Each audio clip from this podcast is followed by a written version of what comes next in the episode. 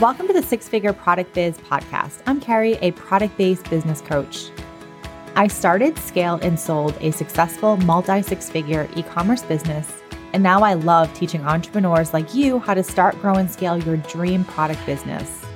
I'm obsessed with all things marketing, e-commerce, and business, and I cannot wait to share all my secrets with you. I also love all things dogs and coffee. Each week, you'll learn step-by-step tangible strategies to help you scale to the next level in your business, skyrocket your sales and traffic, reach more customers, and gain greater visibility in your business. Because I know you don't want to waste your time or energy trying to figure it out all on your own, but you want the business growth roadmap so you can create a profitable product business that gives you the life you love. Whether you're thinking of starting a product biz or scaling yours, this podcast is the secret sauce to making all those dreams come true. So grab your coffee and your favorite notepad and let's get started. Welcome to the Six Figure Product Business Podcast. I am obsessed with today's episode because we have a special guest, but also just the topics that we're talking about literally light my soul on fire, and I'm just obsessed with the conversations. So on this week, we have Angie Lee, who's one of the co-founders of a 8-figure wellness brand called My Soul CBD. And on this episode, we dive into not only her story of like the early days of her business, how she started it, like her why. And we also dive into just how she has built a super customer-centric brand where the customer comes first. And this is my love language, people. I'm writing my own business book literally about this very thing. So it's something that I'm just so passionate about. And I love the conversation. And I love how Angie just talks about building her brand, really leveraging customers, listening to customers, treating the customers well, caring about her people. And it's working because she now has built this to an 8-figure brand in just a couple years. So Angie is if you do not follow her on Instagram too, please make sure you follow her. She is one of the funniest damn people that I have followed ever. And she's just hysterical and she'll just make you laugh. So she has been doing a lot of different things over the years, but she essentially helps women to own their weird and start before they are ready. She is just obsessed with helping you to just be your own weird person. She's a podcaster, speaker, comedian, and a serial entrepreneur. She's a college and corporate dropout with ADHD. She decided to screw the rules and forge her own path. And 13 years later, she's built a loyal community. She calls them the baby grandmas that binge her no bullshit wellness and career and peer pants-worthy videos about the hilarities of womanhood. From selling out live events with thousands of women to growing a podcast to millions of downloads, and building soul to an 8-figure wellness brand. She is a permission slip for women to unapologetically own their weird, start before they're ready, weird, vivacious, and funny as hell. She is the friend you want in your corner, and I can pretty much vouch for all that. All right, my friends, this is a fantastic episode, so grab a huge glass of champagne today, I think, and let's dive into it. Welcome to the podcast, Angie. I'm so happy to have you on here. Yay. Awesome. I'm so happy. Thank you so much. Yeah. So obviously, I love your brand and your CBD brand. I think you're like one of the funniest people that I've ever watched on social media. And just like for me, I really resonate just because you're very authentic. I think unlike a lot of other people, you just kind of like wave the freak flag kind of thing. And I love that. Like it's so authentic and it's so relatable. But so for those of you who maybe don't know who you are, just introduce yourself and anything you want to share. Yeah. Oh, that's so sweet. Oh yeah. So in a cliff note, it's funny when I introduce myself now, because I feel like I have so many different roles, but when I was in college, I started a blog, and this is 13-14 years ago. Started as a health and wellness coach that transitioned into marketing coaching. And then now it's really transitioned into lifestyle content and influencer. I own Soul with my brother, which we'll get into. It's a DTC brand, a wellness brand that we own that we started 4 years ago that now is blown up. And that started as just kind of a silly, what if this works idea. I'm a speaker, a podcaster, a comedian. And now my big life goal is to go be a comedian. So it's definitely had its transitions over the last decade, but I mean, how boring would life be if I was still doing the same thing I was doing 13 years ago anyway? So yeah, no, I agree with you. Yeah. And I love that you're diving into the comedian stuff because I have this as one of my saved videos. You did a video where you were, I don't know what it was. It was like the Bitcoin guy with like the wig and he's like calling the mom and, you know, oh, I can't pay my rent or something like that. Like Brian, Bitcoin Brian. I probably have watched that video like 20 times. I think it's like the funniest thing. And like, I definitely make fun of like the bro marketers from YouTube. And it's like, oh, like I'm going to stand in front of my rented Ferrari and like, I'm going to help you make 8 figures, like, you know, from one video or like this email sequence or buy my book and I'll make you, you know, you can make $1 million in your underwear doing nothing. And like, I love that. So I resonate with that so much. That one was really fun to script and film. And then I have a new one coming out called Bros Who Podcast. So get ready. It's basically bringing Brian back and the funny things that dudes say when they're podcasting. So Brian is making a comeback. Oh, I'm excited. Yeah. It's so funny. It's just like, it's so relatable because you really see these idiots with their, you know, on YouTube and anyway. Okay, cool. I just wanted to let you know, I love that video. I'm a huge fan of that video. That just inspired me to bring Brian back even more. I'm like, okay, Clubhouse Brian, Clubhouse Brian. I think like so many people resonate with the fakeness of all that. And like, yeah, there's so much. So this podcast is definitely catered around like female founder stories. So you have your CBD brand. We can definitely talk about that. But like what I would love to just talk about is like what the beginning stages of that business, like what made you start it? What did the early days look like? Anything you want to kind of share about that journey? Yeah. Soul has been a very interesting journey because when Mike and I, my brother and I own the company together, he's the CEO. I do a lot of the creative direction. I help with social media. I overlook the bigger picture when it comes to marketing and creative. I joke and call myself the CFO, the chief fun officer. So Mike does the day to day. It is cute when people think I'm the CEO. I'm like, oh no, I am not a CEO. Yeah. I'm a creative. I am not a operations gal at all. But he's running the day to day. But it is pretty incredible. Now we have a team of 25 people. I mean, it's gotten really big compared to what it started as. Yeah, when it started, it was in my kitchen in LA, and I was taking CBD for anxiety, sleep, and pain. Mike was taking it as an athlete for a lot of pain in his body and inflammation. And it was kind of a joke. We were like, hey, what if we put our heads together and we started a business? I had somewhat of a following and a community. Mike was loving the product and he had a community as well. So we thought, okay, well, we at least will have a few customers when we start. So let's do this. And we went to farms to get the sourcing and all of that. We flew out to Kentucky and Colorado. And it's crazy because we put about $60,000 to $70,000 of our own money into the business. And we, at the time, I mean, that's a chunk of change. It's not like $1 zillion, but it's a chunk of change where we thought, okay, if we never see this again, financially, we'll be okay. We have other jobs, but should we risk this? Like we could turn the $60,000 into something great, or we will never see it again and we fail. And I'm very Enneagram 7. I'm like, the world's endless, right? Like let's just try anything and everything. And who cares? I love throwing money at stuff.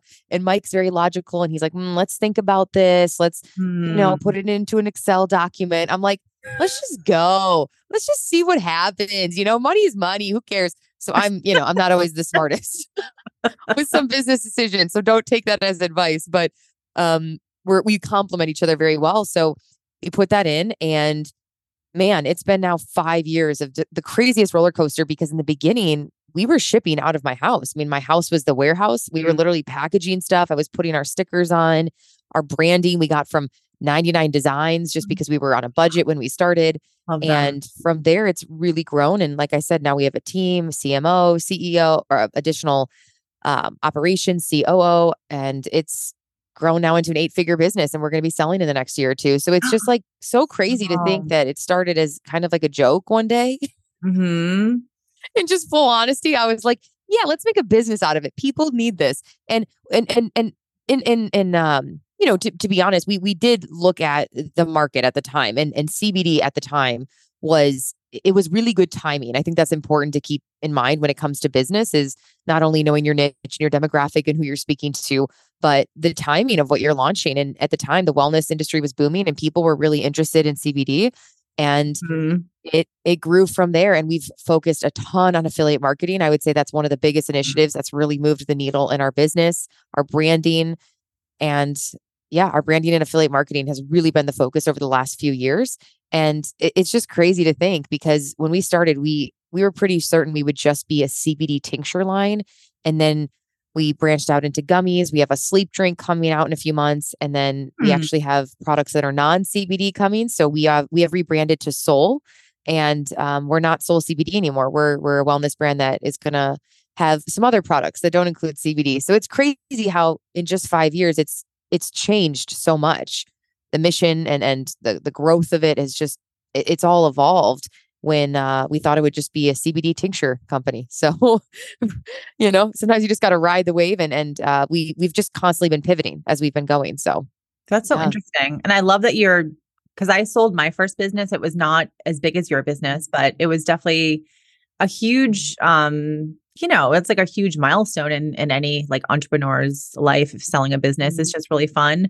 But I know for me, like if I ever do another product business, I will only do it with the realm of like, I will sell this one day. When you guys were starting, did you think like, oh yeah, we're going to sell it? Or was it just like, because I was very like new in the entrepreneurial space. So I didn't think like, oh, I'm going to sell this. But did you plan on it when you were first starting or? Oh yeah, absolutely. We have built to sell that. If you, any of the listeners have read that book, Built to Sell, it's a phenomenal book that basically breaks down the difference between building a company to own it for a while and essentially buy yourself a job for a while, which can be great. Honestly, if you're paying yourself well and it's working like a machine, why not? And then there's building a company with the intention of, I mean, it's a totally different game plan, but it's the intention of somebody is going to buy this one day and take it over. Now, the only reason we've been very clear on Built to Sell since the beginning. And I'm very transparent about it. I know you're like not supposed to talk about it as the founder because people are like, oh my God, what's going to happen? I'm just like, why not tell women? You know, why not just be honest about what we're doing? The only reason why we did is because CBD, unfortunately, is such a weird industry with the legalities of it and blah, blah, blah, which is so silly and stupid. It's like 2023. It's so weird that it's still a conversation. Like, what? But unfortunately, there's some weird stuff with the borders of Canada and all that stuff. And there's a lot of headaches with it. So we want to get out and then go into something that doesn't have as much restriction when it comes to ads. I mean, the fact that we've done so well with restrictions when it comes to our paid marketing and even what our influencers can and can't say, I mean, it's crazy. So we're like, wow, imagine what we could do if we didn't have handcuffs on when it comes to the legalities of the cannabis industry. So yeah, our margins are incredible, but then we can't say certain things that are just like, we should be able to say like, this made me sleep better. It's like, well, wait, how do you have to word that? So it's like, yeah, gosh, it's sometimes it's a headache for sure. Yeah. Oh, that's so awesome. I need to read that book too. I've heard about the book. I just haven't read it yet. Yeah. Fascinating. I know. There's one of my resolutions for 2023 is to read a business book every month. And I've read two. They're very money and money mindset focused right now, but I'm always looking for new ones. So I'll have to grab that one. So yeah. So talk about like the early days a little bit. Cause I know like, you know, you had a community, you had a following, your brother is coming in like with a different, what's it called? Like left or right brain type situation. Like loves the Excel sheets. How did you guys, when you guys were first launching, like, did you think it would grow like this?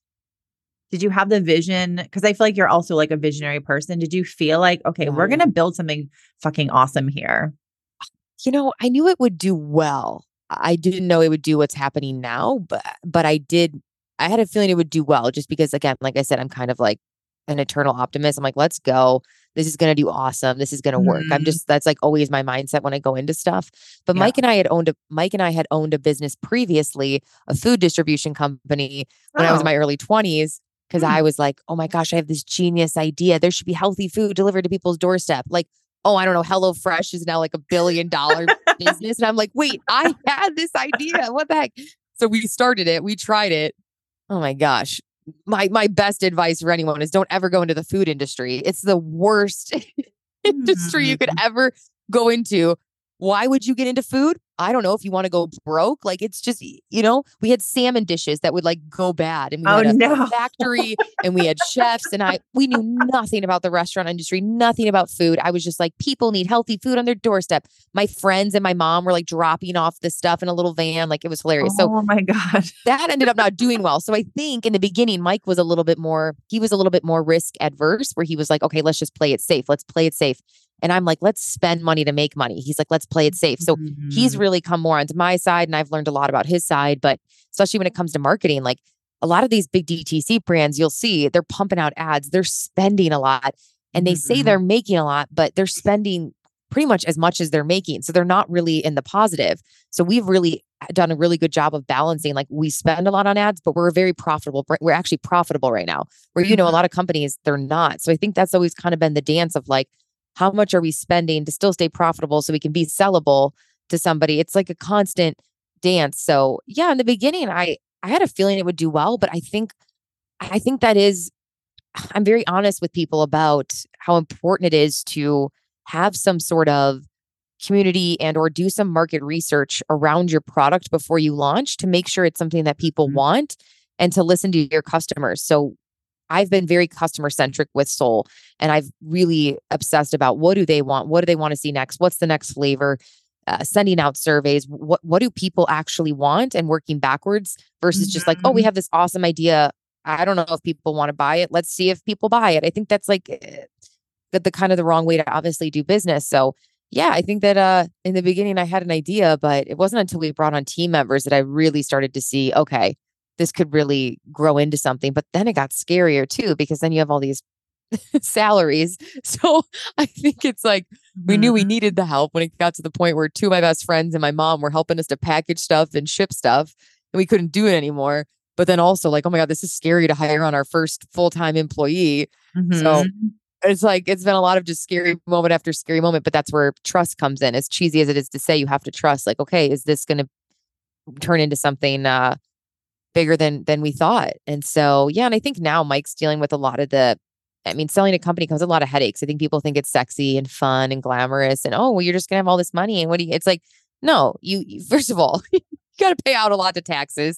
Second of all, there's other people who have equity. Third of all, like all the paperwork and everything you have to do and finding it's like, it's quite possibly the most stressful thing you'll ever go through, they say, in the business is the end right there before you get the cash or whatever it is you get. So I think people think it's like sexy and glamorous. And I'm like, no, I think Mike's ready to lose his mind.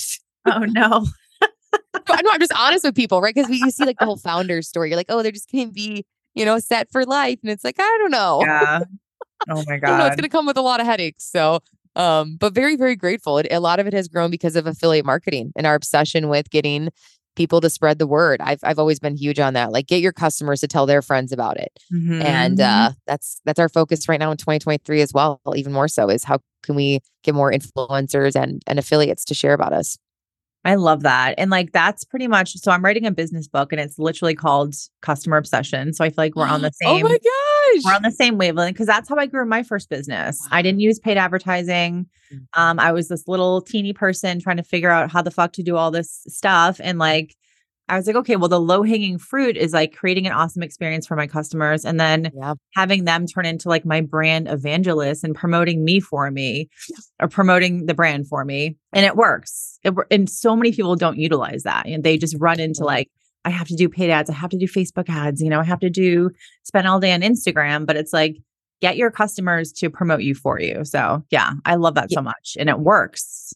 Oh yeah. And customer service, we have like 5 girls right now who we make sure every single email is answered to. It's answered to well. People are taken care of.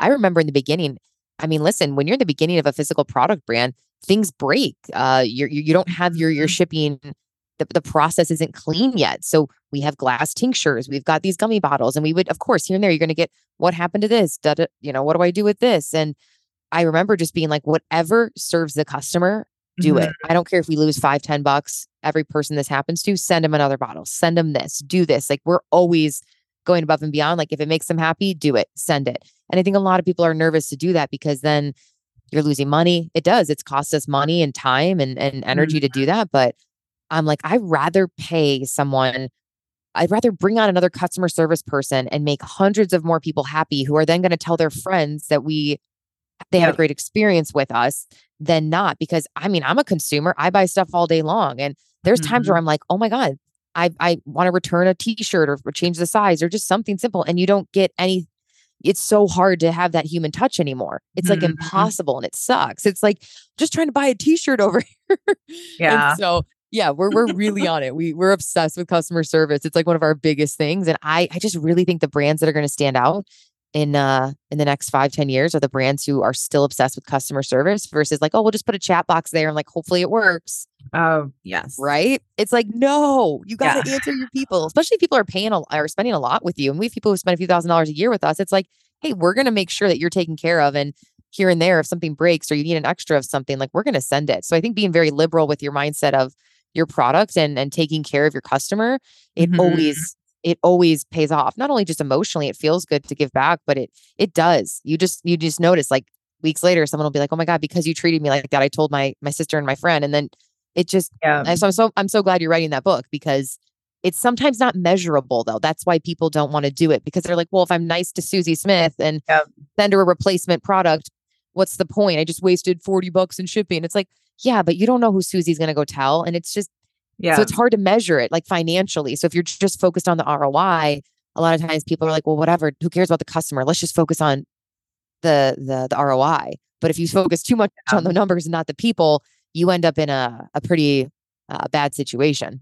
Yeah, no, I totally agree with you. And I think like a lot of people just look at that. They think of a customer buying as like a one-time thing, but they're not thinking big picture. Like, okay, if I get someone in once, I fix the customer service issue, they're going to come back and buy again. Like, what's the customer lifetime value? And just like you said, like they're going to tell their friends and then those sales come in. So I am like a customer experience freak. And it's like, I used to obsess about that for my brand too. And I think so many people don't do that because they think kind of in like a small mindset, like, oh my God, I'll lose $5. I'll lose $10, you know? Yeah. I mean, I have friends who are launching some brands, and on Etsy, she has a candle shop, and she said that she's like, well, I don't want to spend the extra $5 in shipping. Like her candle broke. I'm like, dude, you have to, like, this is the game. You're going to, you have to be willing to sacrifice the now for the long term, because Mike and I have spent so much on that and technically didn't make as much for years. Now we're going to end up with a nice chunk of change. So it's like, it always ends up paying off, because it isn't the sexy, like, oh, you just pay yourself a ton in the beginning. In the beginning, it's like, no, how can I make sure my customers are taken care of? My team is taken care of. And then you pay yourself. So I think there's just so much of it that needs to be demystified too, because I think people think it's just easy and simple, but customer service it's everything. It's so important. It's so important to remember that these are humans who are buying from you. It's not just a little number coming in a machine. But I think it's hard now because everything's digital. You forget that that's a real person with a heartbeat. You forget that that's a person who cares and who needs help. So it's easy to just see it as numbers. Yeah, no, I agree with you. And like, I think it's always important too for a small business is like, how can you separate yourself from Amazon? You know, it's like you have to humanize your business. You have to humanize your brand. So you're not another Amazon, or like, how do you compete with Amazon? So, but yeah. And also you mentioned like the chats and all that. I think those are really challenging because like you type in a question, like, I need help, my candle broke. And it's like, you get the little AI person who gives you like 75 different choices. And you're like, I just want to fucking talk to a person. Just like when you call your bank, it's like, are you a returning customer? Are you a new customer? Press 1 for this. Press 3 if you're like an alien. And you sit there for 10 minutes unless you start screaming into the phone like customer support, customer service person.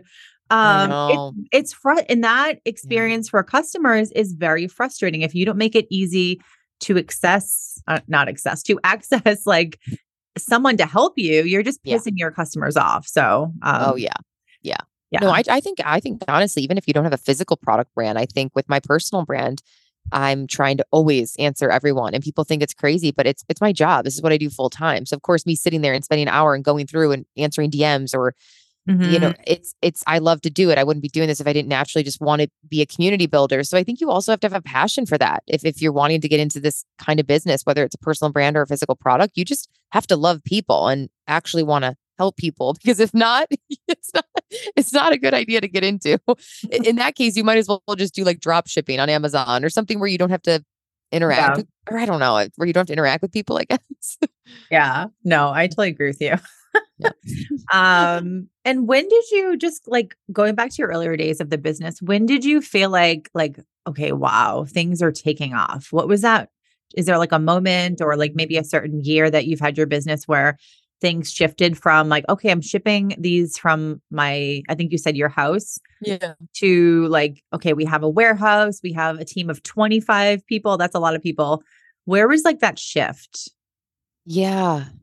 I feel like there was a few moments where I remember Mike calling me, and he was in LA at the time. And there was a portion where we were both in LA, and then I moved to San Diego. And I remember he was like, hey, this is like, we need to hire more people. Like we can't be, it's not making sense for us to be shipping this ourselves anymore. What do we do? And you have to take that leap of like, okay, well, we're saving time, right? Or money, because we're the labor. But then you realize like, no, you're not. Like I was still building my brand and speaking and podcasting and doing stuff. I couldn't be sitting there packing up boxes and stuff. So yeah, we just got to the point where we're like, okay, this is like a big leap for us. And we finally could financially afford it, but it was scary to finally take that leap. And then I remember when we made our first $100,000 month, that was when we were like, oh my God. Wow. Mike was like, we were rich. And I was like, yeah, we've made it. I was like, life is, you know, we're set for life. And then you realize you have to like pay out everyone and all this stuff. And you're like, okay, I'm not rich. That's a lot, though. Like, then you're like, okay, yeah. Oh, taxes. Okay. Anyways, I'm broke again. But no, I think that was like a surreal moment of like, oh my God, like this is working. Like people are buying this. And then the subscriptions, I think that was huge when we were like, wait, like we have so many resubscribes. We have thousands of people on subscription now. So it's like, oh, wow. That to us was surreal when we had our first like 100 people on subscription. We were like, oh my gosh, this is, people want it again. People want it again. They do like it. Oh, it works. I mean, like we knew it works, but like they like it. They like the taste. We're very taste centric. So we were kind of like nervous of subscription. We're like, okay, if we could just get like 5 people on and then 10 people on and then 50. And I remember thinking like 100 people on subscription was like, oh my God, again, like we've made it. This is crazy. So I think each time we've had those little milestones, we've been really grateful. And it's been kind of like a surreal moment. Because again, like I said, our intention was to just have a small business in LA, maybe sell it at some shops, see what happens. But then it quickly, it got to the point where Mike was like, hey, if we're going to do this, and I'm putting so much time into this, let's go all in. Like, let's do this. Let's build this to a huge multi-million-dollar brand and sell it one day. And Mike's a little bit more money focused than me. I think he has a huge heart, but he that's a driver for him. I'm a little bit more like, what's the experience and is it going to be fun? But he was the one who was like, we're going in, we're doing this, we're going to make a shitload of money, let's go. And I was like, okay, I guess. So it's been interesting to have that like dynamic of it where he's like the man, he's like purpose, you know, like we got to be focused. And I'm like, but you know, are we having fun with our customers? So it's been interesting. Yeah. But yeah, there was a few moments like that where you make your first, whatever that milestone moment is of the sales or subscriptions where you're like, wow, this is becoming a thing. And I had one of my events, Pace to Be Brave 2018. And I remember that was a big moment too, because I had a live event with a few hundred women. That was one of my first big, big ones in San Diego. And I remember we had like a huge weekend of sales. And that's when we really noticed like in person meeting a lot of our customers, how much they loved it and how much it was helping them. And that was another moment of like, wait, this is real. This is happening. So we've had a few of those little moments. That's amazing. Also, like $100,000 a month, that's pretty amazing. Yeah, absolutely. Yeah. I mean, especially when you're selling product, I mean, you know, there's costs involved for sure. So, but yeah, it's been interesting because it just shows that if you're really focused on the customer and you're obsessed with the branding and the creative and the things that more so have to do with making the customer happy and that whole process, the money comes from that. But if you just focus on that, I just don't think that's the smartest way to do it anymore. Because then you, like we said, you neglect the customer. And I also think too, you're like, I'm a big packaging person. I'm obsessed with like the poppies of the world. And if you have, that's a big inspo. We've used Poppy a lot in our branding meetings. So Oh, really? Mm-hmm. Yeah. They're like, I literally was having a podcast this morning with someone where we were talking about starting businesses. And I was like, you know what? Want to know my dream? I was like, I have a dream of starting a cold brew in a can, but it's like cold brew in a can, Poppy style. And then she was like, I've never heard of them. And I was like, how have you never heard of Poppy? Like they are branding geniuses. And like, it's very simple. It's like the little strawberry with like, you know, yellow strawberry, or I don't know what color it is anyway, but it's just so fun and it stands out and it pops off of a shelf if you go through like a Target or something. So yeah, I just wanted to point out like your packaging is beautiful. The branding is beautiful. It's like so fun and colorful. So I hope you like our new packaging coming because we have a whole new brand coming. So I'm like, oh, let's see if you like the new one. I think you will. Oh, really? We're just more flavor focused now more than ever. So that's our niche in the wellness and CBD spaces. We're flavors. Our gummies are obviously very delicious, and so we're really trying to lean into that. So our new labels, you'll see it has it's very Poppy-esque, which I've used on a lot of our mood boards. Cause obviously like, look at my nails and my shirt. I love Poppy. So I love we've used that a lot for the inspo. Like they're a flavor brand, they're drinks, we're a flavor brand. We're just something, you know, we're a supplement. It's similar, but different. And you see a lot of the fruit on our new branding. It's a little bit more like colorful, not cartoonish. I don't want to say cartoon, but it has more of a playful, colorful, flavor forward feel to it versus the old one with the bubbles and the white was a little bit more like modern sleek-ish. This is a little bit more playful even, which I think Mike was a little nervous to lean that way. But I and Clay, my partner, my fiance, he is really has helped a lot with the creative direction. And he was really helping us to lean into that. So when we made that decision, we were like, okay, if we're going to be flavors, like let's make our label look delicious. Let's, when you see that strawberry in the label, you're like, I want this gummy right now. Like the strawberry looks so juicy and so good. So yeah, that's our focus. It is literally making it where the label itself makes you hungry. You're like, oh my God, I need to eat this gummy right now. Oh my God. I love that. I can't wait to see it. I'm like, I hope you like it. Oh, I'm nervous. I will. Yeah. But I do think like in terms of just packaging, not only just stuff that like pops off of a shelf, but when people are scrolling through social media and scrolling through like, here are the best CBD companies to buy from. And when you're scrolling through a blog post and you see this beautiful, bright or beautiful thing with branding on a package, like you naturally are going to stop and like, oh wait, what's that? What's that one? You know? Yeah. So I think that's really smart to go like the fun. Yeah. I think you can't go wrong with that route, like fun, colorful. So I love that. Yeah, I think Mike's fear was like, okay, well, this is more female leaning. You know, this is more of like female leaning. And I'm like, okay, listen, bro. One, our customer base is like 70% now women. Two, women are mostly the buyers in the home, even if it's for husband. They're the consumers. So it's been proven we're the buyers. Mm-hmm. So I like that, and I obviously was pushing for that. I'm like, okay, I don't want it so girly that you feel like it's like a dude doesn't want to pick up the gummies. He's like, okay, this is kind of like feels girly to be eating or whatever. But I didn't want it but I did want it more playful. So I think that's always been our dance is like, how do we keep it fun and playful, but it's not so girly that Mike's like, really, this is like a little like, come on. So yeah, we're always balancing that out. But I mean, most of our customers are women. So it's kind of like whether we wanted that to happen or not, we might as well cater to that demographic. Yeah, no, absolutely. And I think obviously, you guys have done a fantastic job if you are, planning to sell soon and all that kind of stuff. Do you feel like once you sell, do you want to do another product business? I know that you mentioned earlier, like wanting to go beyond the CBD. So you don't have all the restrictions. Are you thinking of doing like another company or like what would be next for you? Yeah, that's so interesting. I think Mike's already been thinking of that because I think a mistake a lot of people make is, they don't do anything then, and then they become depressed because they're like, well, I don't have to do anything now. And it's kind of like Mike and I are just both so young. So I think there's still obviously endless time to still do a lot of fun stuff. And I don't know, we're kind of noodling on that. He would like to do possibly a sleep company. So we would just be sleep products, like sleep gummies and drinks. And that's really been a SKU for us. That's our biggest SKU by far. I mean, it just blows everything out of the water. So we'd like to maybe expand sleepy. So we'd either launch a sleep company, which would be like baby grandma-esque, which would be kind of fun. But I personally would love to launch, if I do keep into products, I don't know if I want to keep going into products, to be honest, there's a lot. So I don't know. I like more of just content creation and it's lower overhead and it's more fun for me. But if I was to, and I had a partner and someone who was building it with me, I think I would then want to get into, once I have kids, I want to do like a mom product. Like once I'm pregnant, I think I'm going to get some cool ideas of like, things that don't exist in the mom or pregnancy world, like some crunchy lotion or I don't know. I think that will be my next niche. I just have this feeling of like, that's going to be like my thing that I'm going to be really obsessed with that I'm like wanting to launch. I just don't know what it is yet. So that's my idea. So I love those that. Are the two things brewing.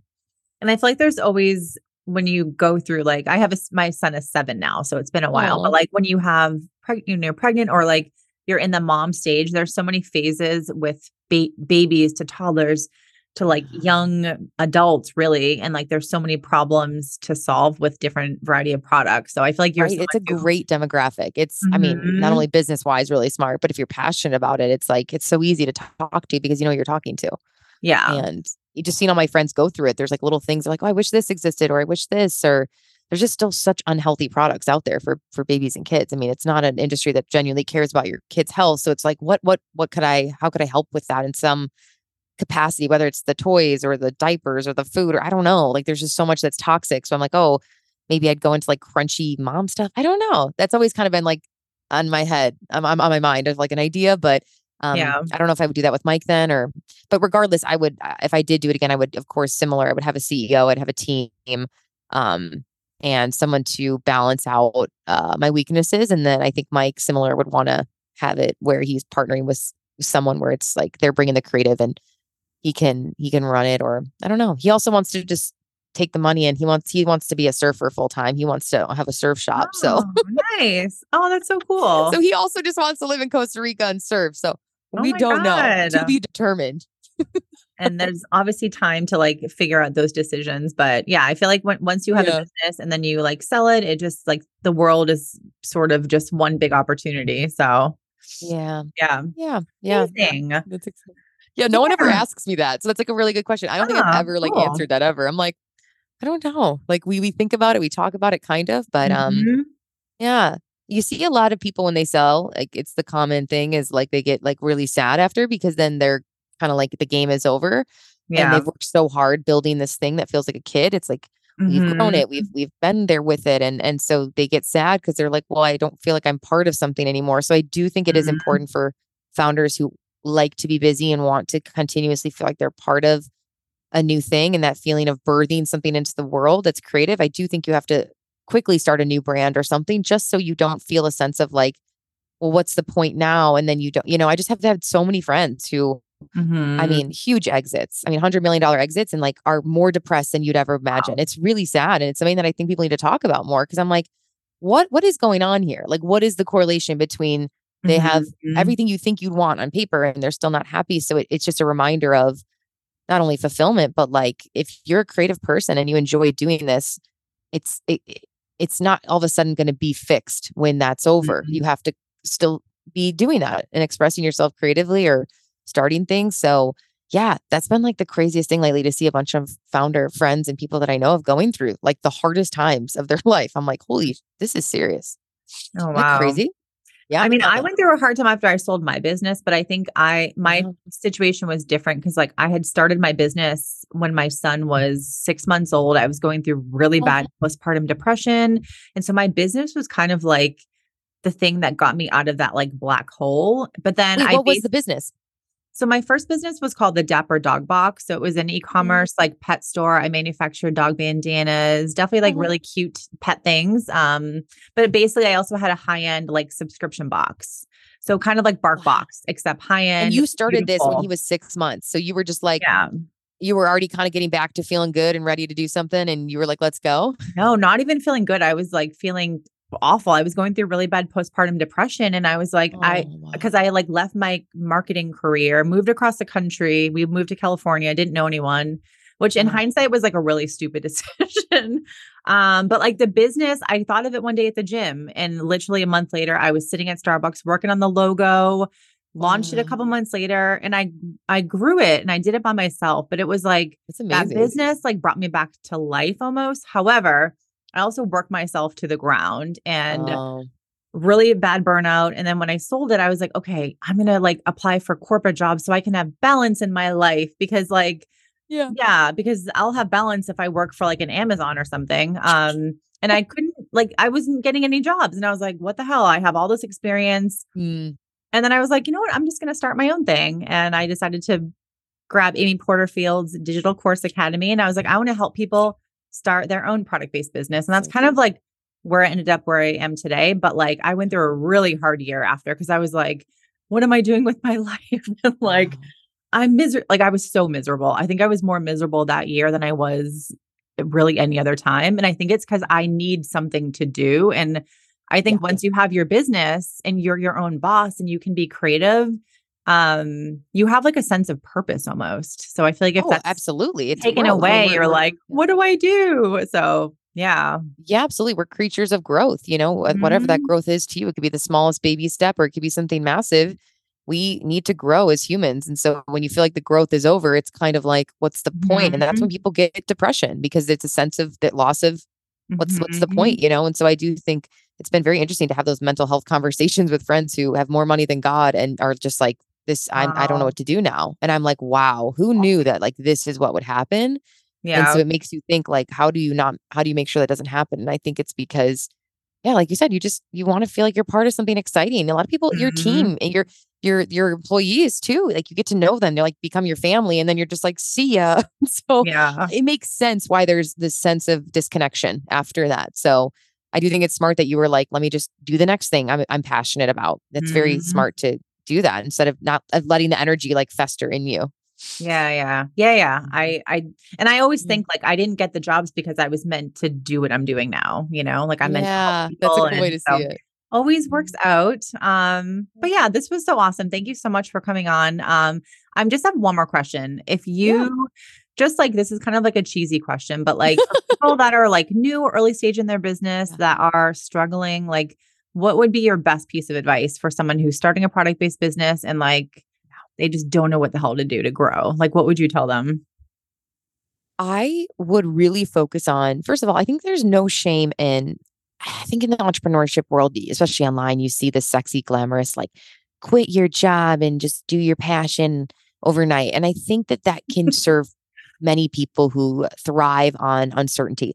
But for those who don't as much, there's nothing wrong with starting it first as a side hustle and starting it on the side, doing the market research. You have your job that pays your bills just enough so you at least feel somewhat comfortable. So you're not coming from this anxious scarcity mindset of like, if I don't sell, I can't feed myself this week. I don't think that's a healthy energy to create from and be creative from. So one, there's no shame in that. Majority of people, Mike was a full-time athlete, traveling, boxing, doing all that. I had shows and speaking, and it wasn't like we just both had nothing we were doing. We had other jobs and full-time things we were doing, and we took that money from those two jobs to put into it. So I think one, there's no shame in that, and then you can come from a more relaxed state of like, okay, can I take the time to do some market research? Can I see if this is a product people actually need? What is the niche?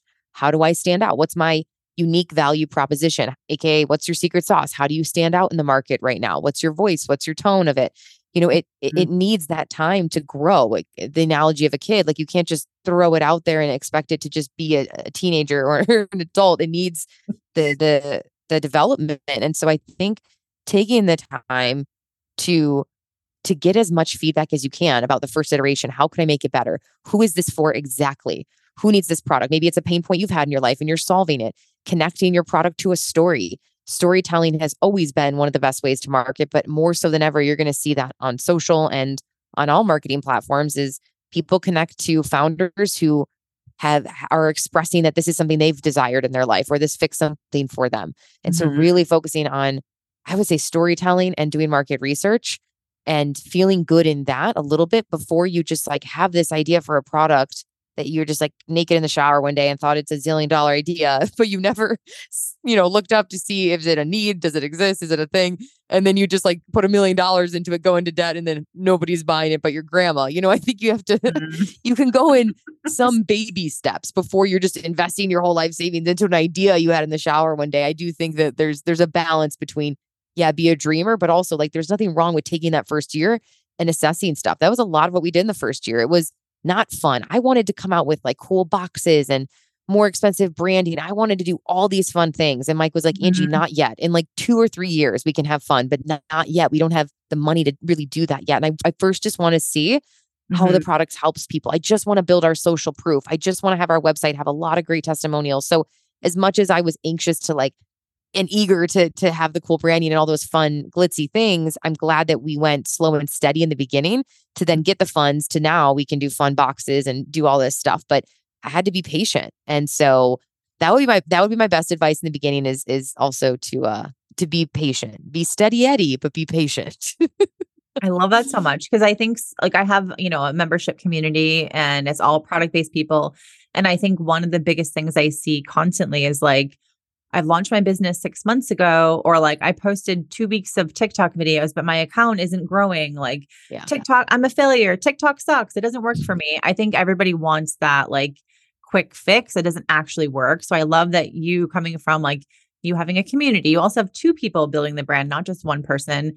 And you still like took the baby steps, took the time and were patient to see the results. So I think that's awesome because I think so many of us don't have the patience and like won't put in those little steps to grow the business. You're expecting like the overnight success. Oh yeah. Yeah, absolutely. It's hard though when you're ambitious and you want things to move quickly. It's very hard not to want it all overnight, but slow and steady does win the race. I do think there is value to getting your foundation really strong, making sure your merchant processor works, making sure your website, everything is like making sure it's good. I wouldn't give maybe this same advice always to creators who don't have a physical product. I'm like, whatever, put out content, let it be messy. You can delete the video. I'm a little bit more messy with that.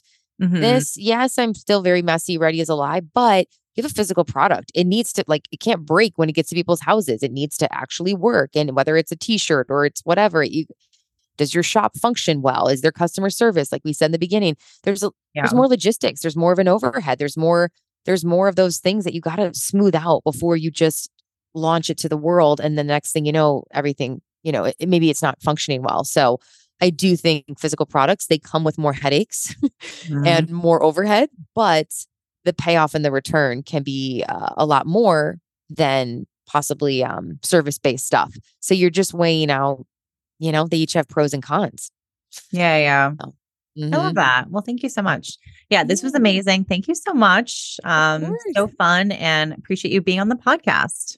Thank you so much. I appreciate it. Literally obsessed with this episode. We haven't had many people on the podcast where we have talked about this whole building a customer-centric brand. And I just love it. I love it. I love it. It literally lights my soul on fire because that is how I built my first product-based business.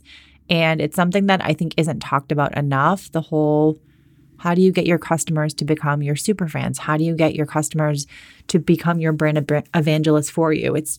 You have to do that because you treat them well. You listen to them. You treat them like humans. And that's what we talked about in this episode. So I just literally one of my favorite episodes I've ever recorded. I hope you loved it so much. If you did, please be sure to leave a review on Apple iTunes. Of course, 5 stars and something positive because we don't really want to get negative reviews, do we? But I hope you love this episode. If you did, be sure to send me a DM on Instagram and let me know what you thought. And I'll talk to you next week. Thank you so much for joining me today. If you love this episode, please go ahead and leave a review on Apple Podcasts and then take a screenshot and share it on your Instagram stories. Tag me in it at Carrie A. Fitzgerald. My name is in the show notes. Thank you so much, and I'll see you guys next week.